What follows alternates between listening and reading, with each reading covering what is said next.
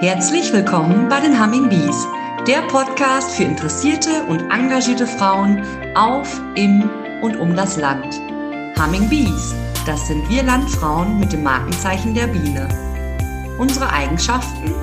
Improvisieren, flexibel sein, Verantwortung übernehmen.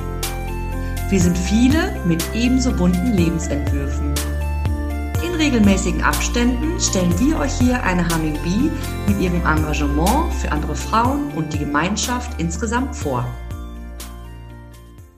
Hallo, mein Name ist Cornelia. Ich bin in der Verbraucherbildung schon ganz lange unterwegs, auch in Schulen und äh, da auch im Zusammenhang mit Kindern wo es darum geht, äh, gesunde Ernährung zu unterrichten in verschiedensten Projekten. Und ich habe heute bei mir die Anja. Anja ist beruflich auch mit dem Thema Ernährung beschäftigt. Und wir haben uns heute vorgenommen, einen Podcast zum dem Thema Familienmahlzeiten machen.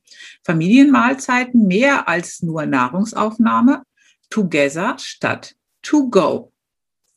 Anja, ich habe mich mit dem Thema Esskultur ähm, mal ein bisschen beschäftigt und habe mal geschaut, was Wikipedia dazu sagt. Und bei Wikipedia steht unter Esskultur, diese umfasst das gesamte kulturelle Umfeld der Ernährung des Menschen, also beispielsweise Dekorationen und Tischsitten, Rituale und Zeremonien, Speisen, auch regionale Spezialitäten und damit die kulturelle Identifikation.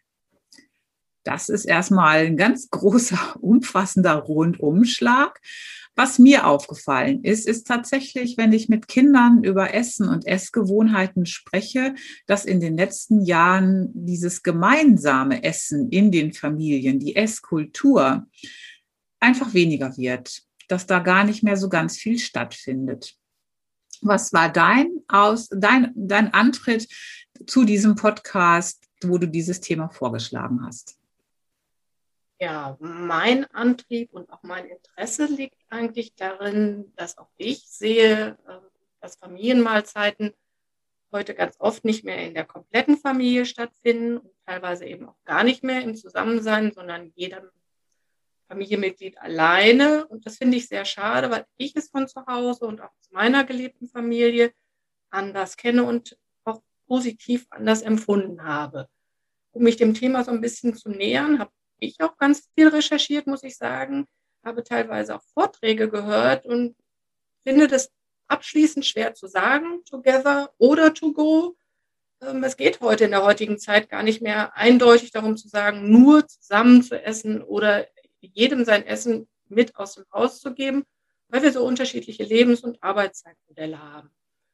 Ich würde vorschlagen, wir teilen dieses Thema einfach in drei Bereiche ein und schauen mal, was unsere Schlussfolgerungen zu drei Bereichen wären. A, Essen ist Genuss. Da haben wir den Zusammenhang zu unserer Überschrift, ist Familienmahlzeit mehr als Nahrungsaufnahme. Richtig. Essen ist Genuss. Das ist, glaube ich, ein Faktor, der ist ganz, ganz, ganz wichtig. Wenn wir mal gucken, die Werbung geht ja auch darüber ähm, die Werbung spielt das Thema Essen ja ganz oft über, den, über das Thema Genuss ähm, und genussvolles Erleben, ähm, weil das ist sowas äh, Emotionales, damit spricht man die Menschen an. Und das darf auch Genuss sein, egal wie wir uns ernähren. Wir, wichtig ist, dass wir uns darauf freuen, was wir essen können.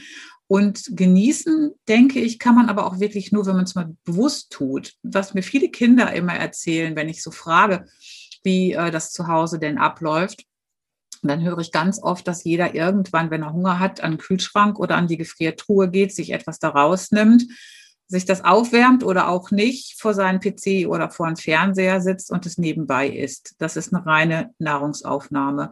Ähm, damit ist der Körper erstmal mit Energie versorgt. Über das andere wollen wir mal gar nicht reden. Und ähm, es ist aber kein Genuss und oftmals weiß man dann doch hinterher auch gar nicht mehr, was man da gegessen hat. Also um wirklich Essen genießen zu können, braucht man einfach Zeit und alle Sinne, also auch die Augen und die Nase und alles andere. Und eine entsprechende Wertschätzung, dass ein Lebensmittel eben nicht nur zum Sattwerden da ist, sondern auch die Sinne, wie du sagst, Augen, Ohren vielleicht, ähm, aber auch das Haptische anspricht und nicht nur satt macht. Genau, ein ganz wichtiger Faktor ist der Genuss. Dann sind wir auf den zweiten Bereich gekommen, der schließt sich da automatisch an, gesund erhaltene Lebensmittel. Eben Lebensmittel, die nicht vielfach weiterverarbeitet wurden. Am besten noch Lebensmittel, die regional und saisonal angebaut wurden, um eben auch die Transportwege und die Belastung für die Umwelt so gering wie möglich zu halten. Genau, auch das ist wirklich wieder ein ganz wichtiger Punkt. Also auch, und das gehört auch mit dem Genuss wieder zusammen, weil wenn ich Lebensmittel esse, die aus der Region kommen, die haben in der Regel ja wirklich kurze Transportwege und dabei eine gute Ökobilanz, aber durch die kurzen, kurzen Transportwege werden viele Vitamine und Mineralstoffe erhalten, die vielleicht bei längeren Transporten schon eher verloren gehen. Und äh, die Lebensmittel sind ausgereift. Wenn ich einen Apfel kaufe, der hier gewachsen ist und nicht in Übersee, dann ist der einfach erntereif geerntet. Der hatte Zeit zu reifen und hat die Sonne länger genossen. Der ist dann einfach viel geschmackvoller als ein Apfel, der lange, lange Transportwege hinter sich hat. Ähm, und dadurch habe ich einfach einen viel höheren Genuss und tue dann zusätzlich noch was fürs, fürs Klima. Und ich glaube auch, also das ist meine feste Überzeugung, dass wenn ich Lebensmittel verarbeite oder genieße, einkaufe, die möglichst wenig verarbeitet sind, dann habe ich auch ganz möglichst viele unterschiedliche Aromen und möglichst unterschiedliche Geschmacksstoffe und nicht irgendwie äh, so ein Einheitsbrei. Da, dann kann ich wirklich herausschmecken, was ist denn eigentlich da drin. Also das ist für mich auch so ein Faktor, wo ich beim Einkaufen darauf achte, dass ich möglichst unverarbeitete Sachen kaufe und die selber weiterverarbeite. Da fällt mir ähm, Nährstoffdichte ein, aber eben auch äh, Mikronährstoffe, die ganz oft in alten Gewürzsorten vorhanden sind, die gar nicht mehr geleistet oder gekannt werden heutzutage, wenn man sie nicht mehr selber anbaut. Das geht ganz einfach auf, dem, auf der Küchenfensterbank, aber man muss wissen, welche Sorten zu welchen Lebensmitteln passen und kann so ohne irgendwelche Nahrungsergänzungsstoffe in der Apotheke kaufen zu müssen, dafür sorgen, dass wichtige Mikronährstoffe schon so in das Essen gelangen. Durch Kräuter, genau. Durch Kräuter, durch ja. genau selbstgezogene Kräuter, vielleicht auch jetzt gerade Ostern ähm, durch frische Kresse, die man mit aufs Brot legt, die man wirklich auf der Fensterbank frisch geschnitten hat. Ja. Ja, das geht super. Und dann hat man auf einmal so eine Geschmacksexplosion und mal so was ganz anderes da drin.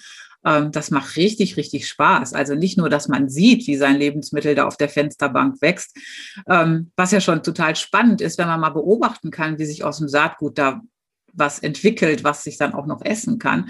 Und ich stelle auch fest, es, es schmeckt auch noch irre gut. Ja. Ja, die Erfahrung muss ich gerade mit euch teilen. Ähm, ich meinte dann statt Presse auch Boxhornklee auf der Fensterbank ziehen zu müssen. Habe ich auch. Ich war nur sehr überrascht, wie scharf dieser Boxhornklee ist und wie stark der schmeckt. Ein kleiner Tipp, bevor man damit das Tomatenbrot garniert, das einfach vorher mal zu probieren. Aber was super geht, ist, sind, sind Kohlsachen zum Beispiel. Ich habe mal ähm, Sprossen aus Rotkohlsamen gezogen. Das sah total cool aus, weil das diese rote Farbe von diesen Rotkohlpflanzen dann auch tatsächlich schon hatte und war großartig äh, im Geschmack, total lecker und total einfach auszuprobieren. Okay, da hätten wir dann wieder das Auge, was mit ist. Das ja. ist ja ein schöner Tipp, den wir da aufnehmen können. Ähm, die Familienrituale oder Essen, die zu Familienritualen werden war unser Punkt C, den wir auf jeden Fall noch ansprechen wollten. Ein, kleiner, ein kleines Beispiel aus meiner eigenen Familie ist entstanden durch Zeitnot. Bei uns gab es regelmäßig Fingernudeln. Besuchskinder haben gefragt, was ist das? Warum heißt das bei euch Fingernudeln? Ja, also das waren Nudeln mit Butter, ähm, die es gab und die die Finger oder mit denen ähm, ja, Finger gegessen wurden. Man brauchte keine Messer, Gabel. Die Kinder waren sehr schnell damit fertig. Das war jetzt nicht darauf ausgelegt, genussvoll langsam zu essen, sondern ein Name für ein Gericht, wenn es schnell gehen musste. Hat bei vielen Nachbarkindern Eindruck geschunden, muss ich sagen. Die haben das tatsächlich auch dann zu Hause eingefordert, wo Nachbarfrauen mich gefragt haben, was sind Fingernudeln? Muss man da bestimmte Nudelsorten nehmen? Ich so, nee, wenn es schnell gehen muss, dann könnt ihr Fingernudeln machen. Aber das hat natürlich auch bei uns in der Familie, bei meinen Kindern, inzwischen auch bei meinem Enkelkind dazu geführt, dass das mal schnell ein Gericht oder eine Familienidentität geworden ist, ähm, die zu der Familie Lippert dazugehört. Ja, also Essen, genau, Essen muss einfach auch Spaß machen, das ist so. Und ähm, es macht den Kindern vor allen Dingen auch Spaß, selber zu kochen. Also wenn ich mit den Kindern in diesem Projekt Kinder lernen kochen, was wir von der Landesvereinigung machen, wenn wir damit an den Schulen sind, dann bereiten wir einfache Rezepte zu, zeigen den Kindern, wie sie mit Messern umgehen, ohne sich die Finger abzuschneiden. Also wir zeigen den Krallengriff und den Tunnelgriff, bestimmte Schneidetechniken, wie sie damit umgehen und dann dürfen die selber schnibbeln und ähm, ihr Essen zu, zubereiten. Und in der Regel wird das komplett aufgegessen. Alles, was man selber gekocht hat, isst man natürlich auch, auch wenn man vorher behauptet hat, ich mag keine Tomate.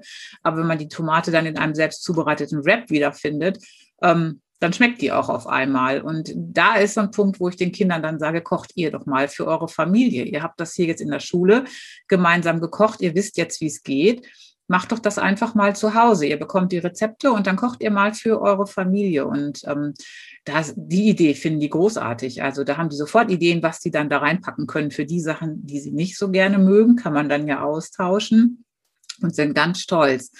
Ähm, wobei zu dieser Familien, ähm, zu diesem Familienevent finde ich einfach auch nochmal ganz wichtig, dass man aber doch den Kindern ähm, natürlich den Spaß am Essen mit den Fingernudeln vermittelt, aber trotzdem nicht vergisst, auch bestimmte Regeln, Tischregeln, die, es einfach gesellschaftlich auch gelten, äh, auch näher bringt, ähm, dass die umgehen können mit Messer und Gabel und äh, sich auch in Gesellschaft am Tisch zu benehmen wissen und wissen, wie es funktioniert, weil wenn die es als Kind nicht lernen, mit Messer und Gabel vernünftig umzugehen, still zu sitzen, so lange bis wir alle essen, für uns, also für mich gehört auch kein Handy an den Tisch. Das sind einfach so Regeln, ähm, die, die man als Familie sich ausdenken kann, überlegen kann, was vereinbaren wir, was wollen wir machen.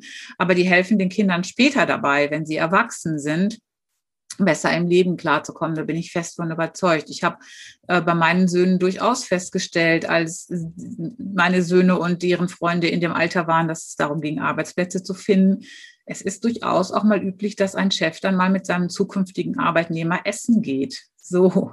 Und dann hat es einfach was, wenn, wenn die sich auch benehmen können am Tisch und wissen, wie das funktioniert, wie da einfach auch gesellschaftliche Standards sind, ähm, um gemeinsam eine Mahlzeit einzunehmen. Das finde ich ist zusätzlich auch noch ein ganz wichtiger Punkt, der auch in unserem Erziehungsauftrag für die Kinder ist. Auf jeden Fall, auf jeden Fall. Danke für den Hinweis. Also nicht, dass es bei uns jede Woche Fingernudeln gegeben hätte. Das ähm, ist doch super. Also das, sowas muss ja auch sein. Nein, aber mir fällt also wirklich gerade auch zu, zu Kultur, zu Esskultur am Tisch ein, ähm, dieses gemeinsame Essen beginnen, auch gemeinsam beenden. In vielen Familien vielleicht auch noch ein Tischgebet vor dem Start. Auch das ist etwas, was heutzutage nicht mehr automatisch in Familien vorkommt oder vorgelebt wird. Familien aus zwei Personen bestehen, ähm, alleinerziehende Mutter, ist es vielleicht auch oft gar nicht möglich, dass beide gleichzeitig am Tisch sitzen. Aber es gibt da immer noch die Möglichkeit zu sagen, wir machen das ein oder zweimal in der Woche. Es muss ja nicht am Wochenende sein. Aber wir verabreden uns in der Woche zu einer Familienmahlzeit und eine Familie ist auch eine Zwei-Personen-Familie und ähm, wollen nicht auf großes Essen achten, aber geben dem Essen einen Wert und geben auch der Esskultur einen Wert. Und dazu gehört für mich auch eben mit Messer und Gabel zu essen und den Löffel nicht und den tiefen Teller vor allen Dingen nicht für alle Lebensmittel zu benutzen.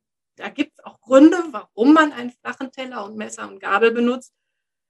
Das ist bei vielen, vielen noch nicht angekommen. Ich finde es schade, es ist vielleicht auch in unserer großen Landfrauenfamilie gar nicht so typisch, weil da oft noch in Familienverband, in größeren Verbänden gegessen wird.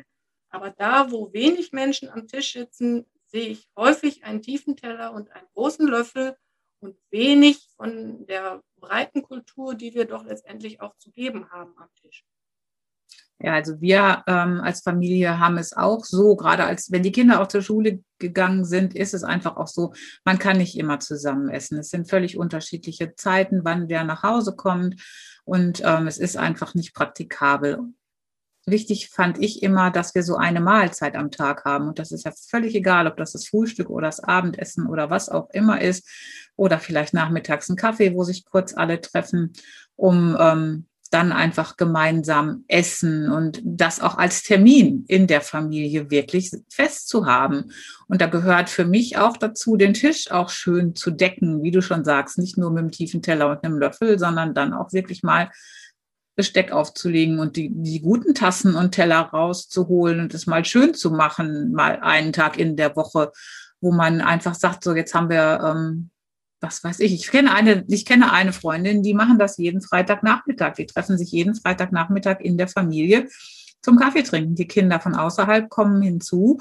Ähm, und dann sitzen die in einer großen Runde, sie backen Kuchen und dann wird der Tisch schön gedeckt und dann gibt es das gute Besteck und es gibt das gute Geschirr und es gibt auch einen Blumenstrauß auf dem Tisch und eine Tischdecke ähm, und das wird dann eben einmal in der Woche mit der Familie gemeinsam gegessen und da findet auch Gesprächskultur statt, Kommunikation, Austausch, ähm, wo man dann eben auch mal erfährt, was bewegt den anderen, was hat der die Woche erlebt und so. Also und sowas ähm, kann jeder, jede Familie für sich selber überlegen, ob sie sowas einbauen möchte und wenn ja, wo. Eine sehr, sehr schöne Idee, mit der man, glaube ich, auch erwachsene Kinder auch jugendliche Kinder gut wieder an den Tisch bekommt, wenn es ein Kaffeetisch ist. Warum soll das verkehrt sein? Ich kenne kaum Menschen, die nicht gerne selbstgebackenen Kuchen essen.